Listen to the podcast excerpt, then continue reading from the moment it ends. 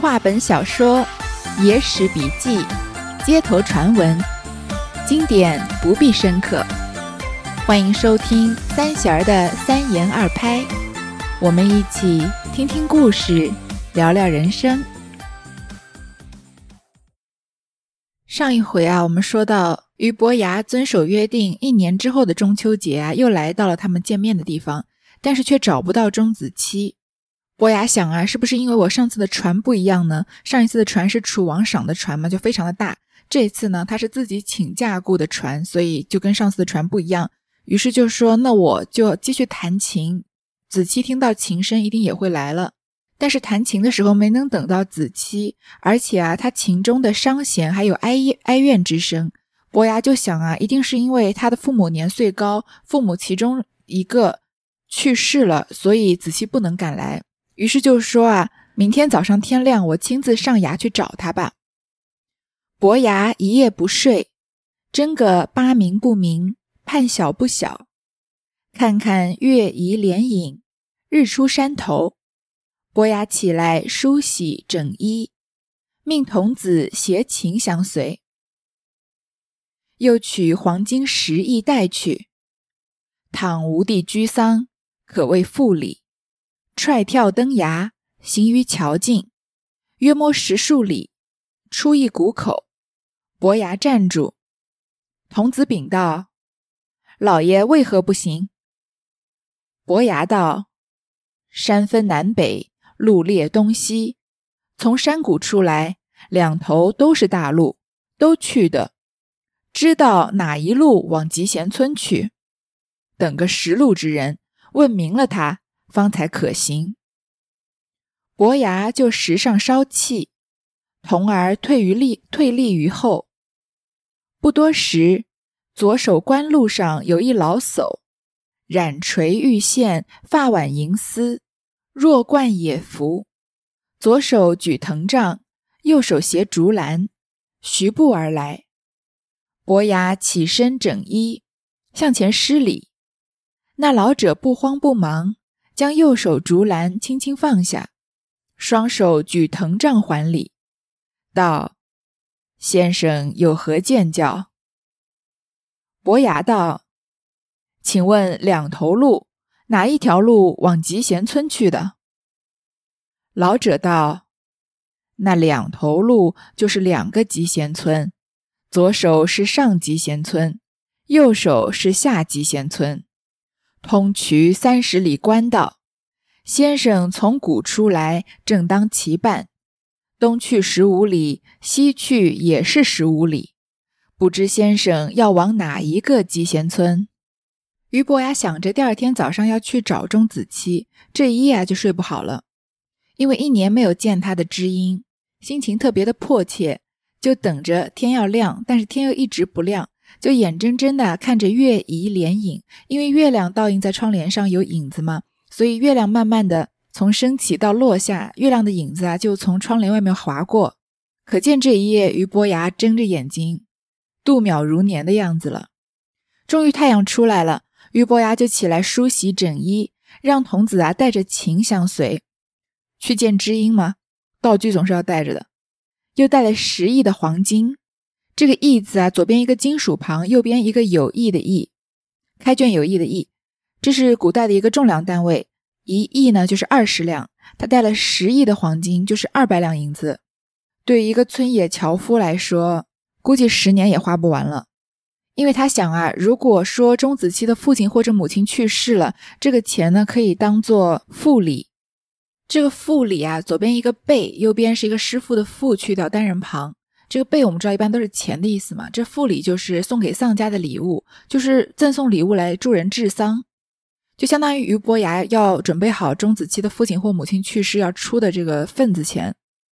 于是呢，他就登上这个停靠的崖边，走在这个桥径上，桥径就是小路嘛，走了大概数十里，出了一个谷口，伯牙就站住了，跟着他的童子就问啊，说为什么不走了呢？这伯牙就说啊，山分南北，路列东西，因为他们是从山谷出来，是半山腰。现在呢，两头都是大路了，两边都能走。他又不知道集贤村在哪儿，所以要找个人问路才行。就在石边啊，稍稍休息。过了一会儿呢，左手官路上走过来一个老叟，就是老老年人。官路就是公家修建的大道。这个老年人呢，年纪已经很大了，染垂玉线，这个胡子已经垂挂下来，头发也全部都花白了，穿着很粗劣的衣服，相当于是用草编的。左手举着个藤杖，右手抓个竹篮，就慢慢的走过来。伯牙呢，对这个老者还是很有很有礼貌的，虽然他是个乡野村夫，他就起身整衣向前施礼，然后就问他的路，说哪一条是去集贤村的。这老者就说啊，这是个两头的路，你呢正好从这个谷里面出来，正好在两条路的中间，这两头各有一个集贤村，左手是上集贤村，右手是下集贤村，去两边的路途是一样，不知道你要去哪里。伯牙默默无默默无言，暗想到：吾弟是个聪明人，怎么说话这等糊涂？相会之日，你知道此间有两个集贤村，或上或下。就该说个明白了。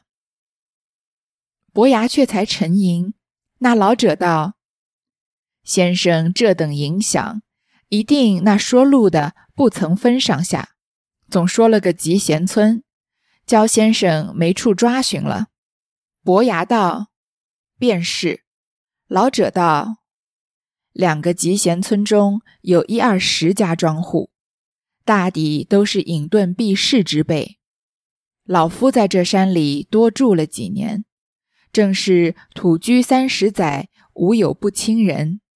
这些庄户不是社亲，就是必友。先生到集贤村，必是访友。只说先生所访之友，姓甚名谁，老夫就知道他住处了。伯牙道：“学生要往钟家庄去。”老者闻。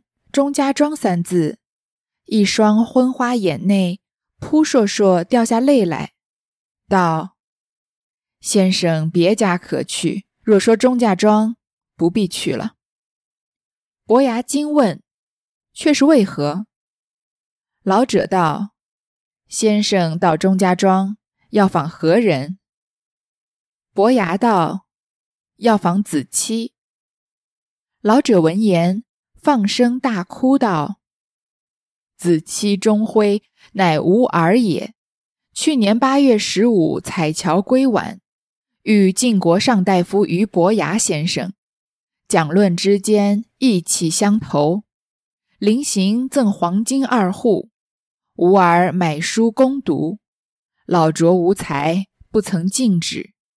但则彩桥负重，暮则诵读心情。”心力耗费，染成切疾，数月之间已亡故了。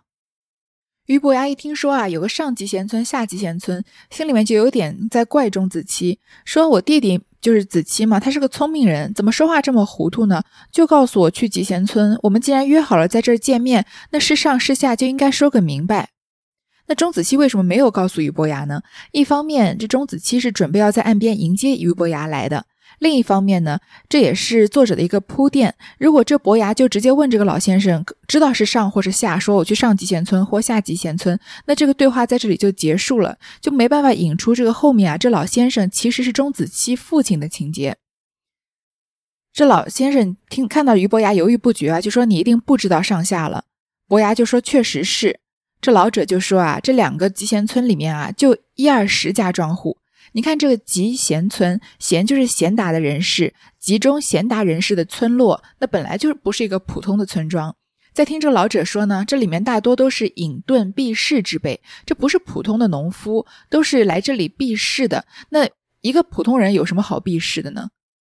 你说像我们这样普普通通的人，顶多有个这个社交恐惧症，有点社恐，那就在家多待着几天。哪有什么人就要举家搬迁到山林之中去避世呢？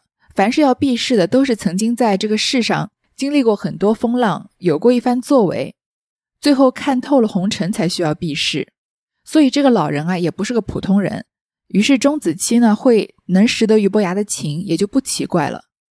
这老者说啊，土居三十载，无有不亲人，就说长期在一个地方生活啊，周围的人就成了亲友了。所以不管是上集贤村还是下集贤村，他呢基本上都认识。不是亲人就是朋友，就问俞伯牙要去哪里找谁？这俞伯牙就说要去钟家庄，因为要去姓钟的人家嘛。这个老者一听到钟家庄三个字啊，他的眼睛就掉下泪来，就说啊，你去别家都可以，但这个钟家庄啊，不用去了。伯牙就很惊讶，说为什么？他就问这老者不回答，反而反问他说：“你去钟家庄要访问谁呢？”伯牙就说啊，要访问子期。这老者闻言啊，就大声哭起来，说：“子期钟辉就是他的儿子嘛，说是我儿子。”去年八月十五，他去采樵的时候，这个打柴的时候呢，回来晚了，遇上了晋国的上大夫俞伯牙先生。他们两个人啊，意气非常相投。临走的时候呢，俞伯牙赠了他两户的黄金，因为这个山野之人很难拿到钱嘛。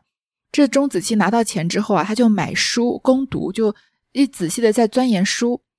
说老卓无才，我没有能力，没有禁止他读书。所以他白天呢就踩桥负重做着体力活，晚上呢就诵读心情，很认真的在读书。你看钟子期都这么努力，我们还有什么理由一直在这玩手机，对吧？但是就是因为他这样太辛苦了，心力耗费，所以染成怯疾。这怯疾啊，就是怯症，中医里面就是血气衰退、心内经常恐怯不安的一种病，俗称叫虚劳病。基本上就是钟子期他过劳死了。几个月之间啊，就亡故了。所以俞伯牙走之后没几个月，钟子期就死了。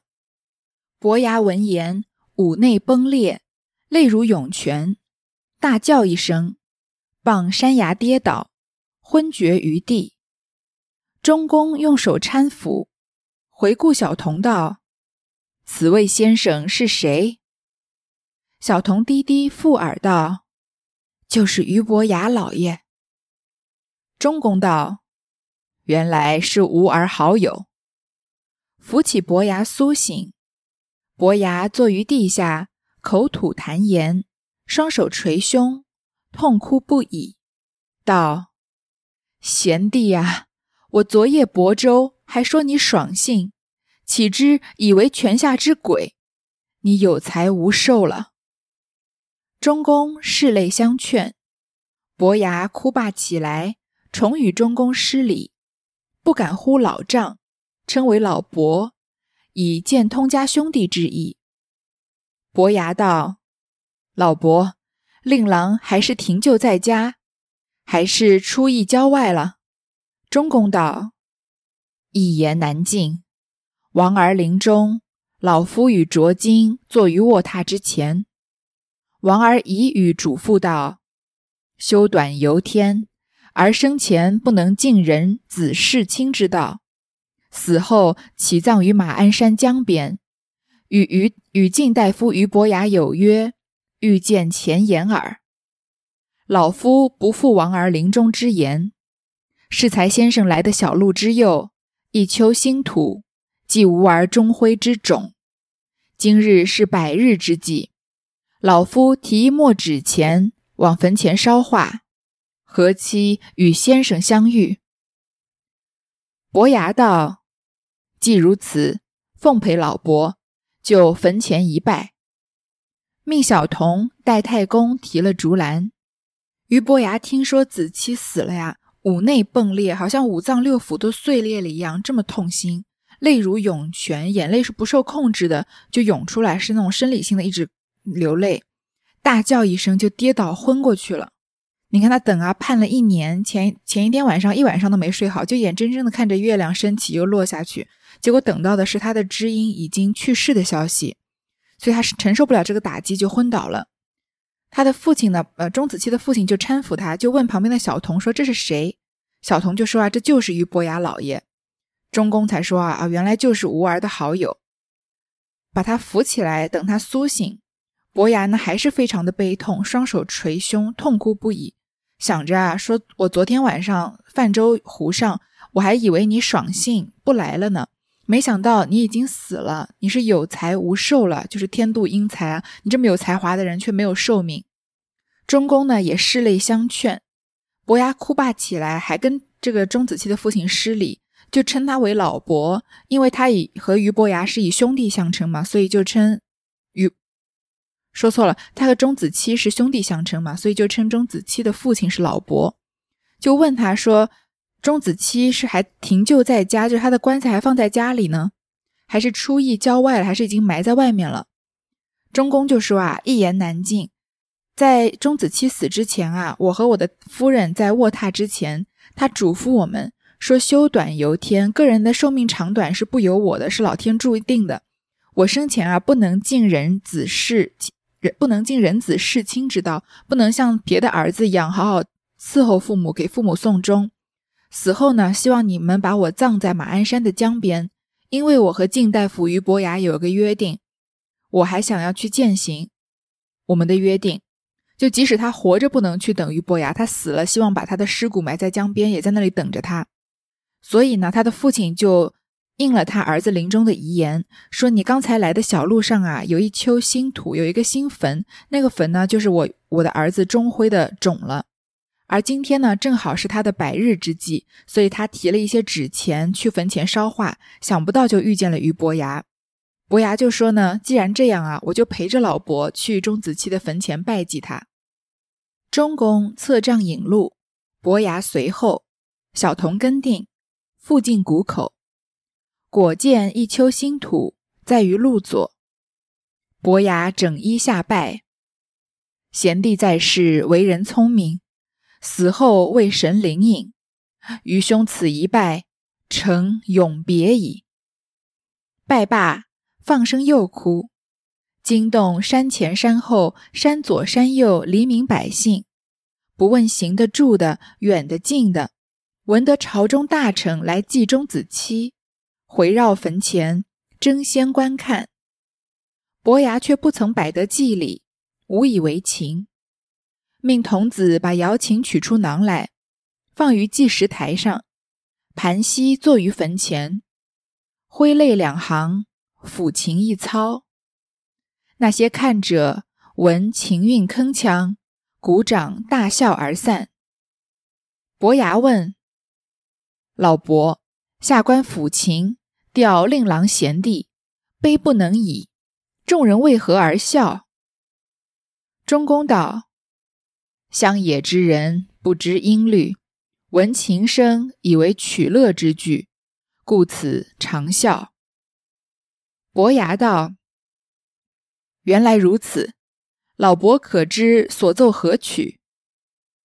中公道：“老夫幼年也颇习，如今年迈，五官半废，模糊不懂久矣。”伯牙道：“这就是下官随心应手一曲短歌，以吊令郎者，口诵与老伯听之。”中公道。老夫愿闻。伯牙颂云：“忆昔去年春，江边曾会君。今日重来访，不见知音人。但见一抔土，惨然伤我心。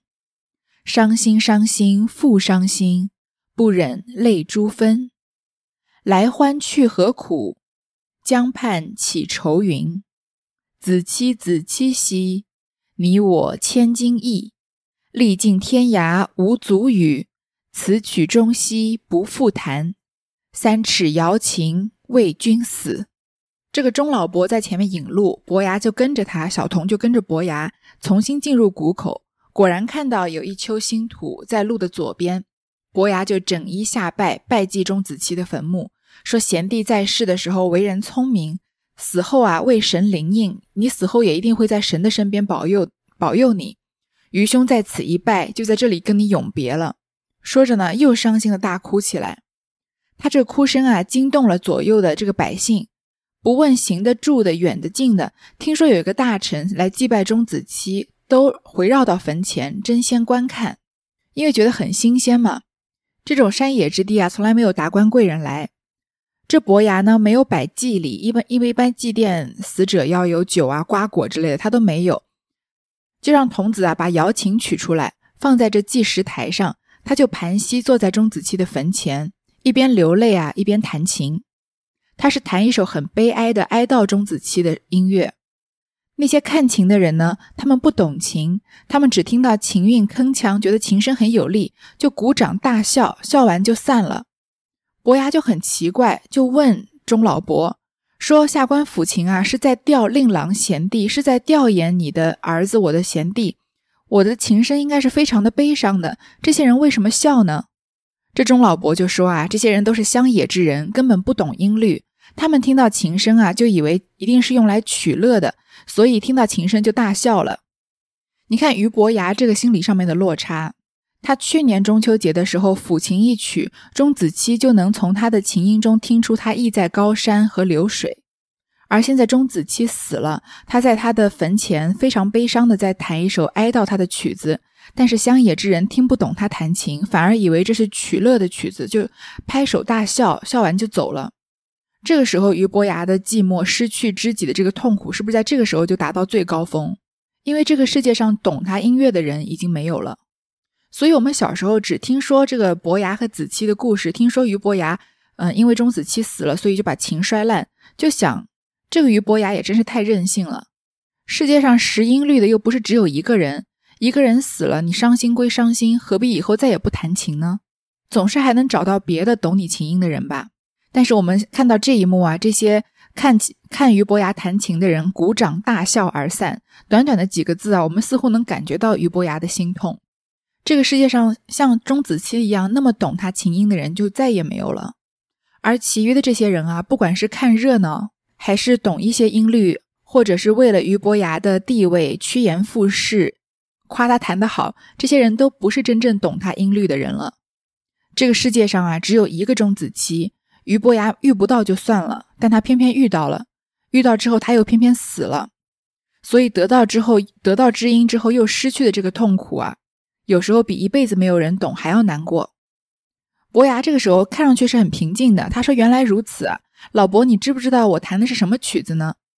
这钟老伯说：“啊，我以前也曾经习过一些音律，但是现在老迈了，五官半废，用现在比较流行的话就是五感全失，所以听也听不清楚了。”伯牙就说呢，是我随便弹的一首短歌，是用来吊唁钟子期的，说我口诵给老伯听，我现在唱出来给老伯听。这首歌还是很通俗易懂的，就是说他们两个人短短的见一面的这样的情谊，和一年之后没见钟子期已经死了他的这种悲伤。就说去年春啊，在江边曾会君跟你见过一面，今年再来访呢，再也不见知音人，这知音人自然就是钟子期了。我只看到一抔土啊，一抔黄土，惨然伤我心。我真的很伤心，忍不住啊就哭起来。来欢去何苦？见面的时候多么开心，你走了以后我多么的伤心。江畔啊都起愁云，都被愁云笼罩着。子期啊子期啊，我们俩千金的情谊，放眼天下都没有什么能够形容我们俩情谊的东西。这首曲子以后再也不会弹了。我的三尺瑶琴啊，也就跟着你的死一起去陪葬吧。伯牙于衣夹间取出解手刀，割断琴弦，双手举琴，向计时台上用力一摔，摔得玉枕抛残，金辉凌乱。中公大惊，问道：“先生为何摔碎此琴？”伯牙道：“摔碎瑶琴凤尾寒，子期不在，对谁弹？”春风满面皆朋友，欲觅知音难上难。俞伯牙就从衣夹间取出解手刀，衣夹就是衣服的夹层，解手刀就是短匕首，把的把他的琴弦割断，然后双手举着琴啊，向祭台上一摔，这玉枕抛残，金辉凌乱。玉枕和金辉我们前面都解释过，因为这把琴特别的名贵嘛，它的琴枕是用玉做的，琴徽是金金色的。那他前面钟子期把这个瑶琴形容的有多么名贵啊！他在我们眼前摔碎的时候，我们就感受到多么的震撼。钟老伯也很惊讶，说为什么要把这琴摔碎呢？伯牙就说啊，一首诗：摔碎瑶琴凤尾寒，子期不在对谁弹？这凤尾前面也说过的，就是瑶琴的末端，因为这个琴已经不再弹了，知音都不在了，那琴都不弹了，这个。凤尾也就是被冷落了嘛，用寒字来寓意，就是形容寂寞和无言。春风满面皆朋友，欲觅知音难上难。很好理解，就是朋友天下都有，就他前面说的嘛，相识满天下，知音能几人？找到一个知音太难了。中公道：原来如此，可怜可怜。”伯牙道：“老伯高居，端的在上集贤村还是下集贤村？”中公道：“荒居在上集贤村第八家就是。”先生如今又问他怎的？伯牙道：“下官伤感在心，不敢随老伯登堂了。随身带的有黄金二亿，一半带令郎干纸之俸，一半买几亩祭田，为令郎春秋扫墓之费。待下官回本朝时。”上表告灵归下，告归陵下。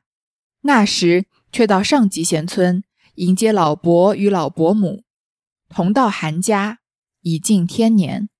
无及子期，子期即吾也。老伯误以下官为外人相嫌。说罢，命小童取出黄金，亲手递与中公，哭拜于地。中公答拜，盘桓半晌而别。这回书题作《俞伯牙摔琴谢知音》，后人有诗赞云：“势利交怀势利心，斯文谁复念知音？伯牙不作终期事，千古令人说破情。”俞伯牙呢，又问钟老伯是住在上集贤村还是下集贤村？这下可要问清楚了。钟老伯就问他为什么要问呢？伯牙就说啊，因为他现在很伤心，就不能再随钟老伯回他家了，身上带了黄金二亿，二十两黄金给这个钟老伯，一半呢带令郎干纸之俸，干纸之俸我们上回刚说过，就是带他来尽孝道，另一半呢就买几亩祭田，作为令郎啊春秋扫墓的费用，说等到下官再回本朝的时候，他就要上表给靖王，让他告老还乡。这个时候再来上集贤村找他这个老伯和老伯母，把他们接回俞伯牙的家来尽孝道。最后这八个字特别感人：“吾及子期，子期即吾也。”没有什么深刻的意义，就是我就是子期，子期就是我。他那么的孝顺，三公之位都不愿意换他少跟父母相处一天。那他现在既然死了，不能尽孝道，临死之前最大的遗憾也是不能给父母送终。那从此以后，我就是子期，我来代子期为他帮你们送终。说老伯千万不要因为我是外人而嫌弃我。说罢呢，就让他身边的小童取出黄金递给钟老伯，哭拜于地。两个人啊，盘桓半晌而别。这就是这个故事的结尾了。最后啊，冯梦龙提了一首诗：“势利交怀势利心。”斯文谁复念知音？当今交朋友的人啊，彼此都怀着势利之心，哪里还有人抱着求取知音的念想交朋友呢？伯牙不做终期事，千古令人说破情。俞伯牙没有想到钟子期会那么早去世，自己感念知音啊，摔破瑶琴的行径，千古以来为人传颂。这其实就是冯梦龙借这首诗啊，对士大夫阶层交友的一种批判。也是他的一种借古讽今了，因为三言二拍都是根据古代的故事整理而成的嘛。你看，我们的故事读到现在，晏平仲二桃杀三士和俞伯牙摔琴谢知音都是春秋年代的故事，离着明朝啊有一千多年了。这个故事到这里就结束了。我们现在啊说到知音这个词啊，往往有一些误解，觉得好像知音就是那个最懂自己的人。但是我们看知音的来源啊，俞伯牙和钟子期的情谊，其实是从共同的兴趣爱好开始的。伯牙会弹琴，他有最好的琴，也能弹出最动听的声音来，让子期驻足倾听。子期懂得欣赏琴，不仅能知道琴的来源出处、怎么保养、怎么弹奏，还能从弹琴人的音调里面读出弹琴人的心事。两个都懂音律的人，才有可能成为知音。而知音之间的理解和赏识，是建立在对对方能力的欣赏之上的。所以，我们这个年代啊，其实也不需要抱怨说人人都是凭利益相交，难以找到知音。倒是该先问问自己，自己是否像俞伯牙或者钟子期那样知晓音律呢？当然，这个音律是一个泛指，并不是说一定要懂音乐，而是你在某一方面的兴趣爱好或者痴迷的程度。是不是已经深入到了无人理解的地步呢？有词说啊，高处不胜寒，一个人站得太高了就会寂寞。所以见到另外一个高处的人啊，才会引为知音。像我们大多数啊，只是站在半山腰甚至山脚下的人呢，应该是不必抱怨知音难寻了。那有些人说啊，那不说知音了，我想要找一个知己总可以吧？知己又不需要懂得音律，顾名思义嘛，就是知道自己，就是最懂得自己、了解自己、欣赏自己的人，或是彼此相知、情深意切的人。用现代的话说啊，就是一个能挖掘我有趣的灵魂的人。可能我有一点过于悲观，我觉得找到一个知己啊也很难，因为我们又要求对方不是因为势力跟我们相交，就是说不是因为一些外在的条件，不是因为你颜值高或者有钱或者事业成功而欣赏你。这个知己欣赏你啊，只是因为你是你而已。有这种人吗？穿破一切的外在条件，直接看到你的灵魂。然后能欣赏你的灵魂，这种人其实也是有的，在我这里呢，就叫做爸爸和妈妈了。没有血缘关系的人啊，在这个世界上生存，与自己人生中每个阶段的挣扎和迷茫做斗争，就已经很不容易了。凭什么就要穿透你一切的外在条件，去欣赏你有趣的灵魂呢？其实随着年纪渐渐增长啊，不要说知己、知音、至交，连维系普通的友情都很困难了。所以，我们只能要求自己吧，与人相交时候全凭真心，尽量不要被势利的东西所牵连。如果对方也是跟你真心交往呢，我们就珍视这份情谊；但是如果对方因势利与你交往呢，就只要看破不说破，浅浅的维持住礼尚往来的关系就好了。最后啊，我要在结尾放个彩蛋，如果你听到这里啊，也听我的声音听了三十多分钟了。虽然我们可能算不上知音，但是你至少知道我的声音了吧？也算是半个知音了。所以读完俞伯牙摔琴谢知音呢，我在这里要办一个知音大回馈。当然也不是完全没有势力的考量了，我也确实想是想从你身上图一些什么。所以这个回馈的规则是什么呢？有三条。第一呢，你必须订阅了《三弦漫谈三言二拍》这张专辑。第二呢，你必须要关注我，是我的粉丝。第三呢，希望你在你的朋友圈或是微博上面分享我的专辑或者其中一条声音。当然，如果能写一两句推荐的话就更好了。然后呢，你可以把分享的朋友圈或是微博截图私信发给我。作为感谢呢，我会手写一张明信片寄给你，或者寄给某一个你有话对他说的人也可以。明信片的寄出地址是纽约。那你留任何一个世界某任何一个角落的地址给我，我都会寄过去。还好我这张专辑啊，现在听的人不多，所以你只要满足以上三个条件啊，我都一定会寄明信片给你。各位听到这个声音的时间应该是四月十号。那本次活动啊，就是从四月十号到之后的一周，也就是四月十七号，一星期内有效。因为岳阳的明信片。寄起来比较花时间，所以各位收到的时候呢，应该是五月的中旬或下旬。所以如果你有兴趣收到我手写的明信片的话，欢迎订阅、关注和分享，然后私信给我你的分享和你的地址和要寄明信片的人。至于明信片的图案呢，因为我还不知道有几个人，所以我还没有买，但应该多半是纽约的风景之类的吧。好，最后还是感谢你收听这个伯牙和子期的小故事。因为之前讲的这三个故事呢，都有一点沉重，所以下一回啊，我打算讲一个轻松一点的故事。先卖个关子，我们下回再见，谢谢。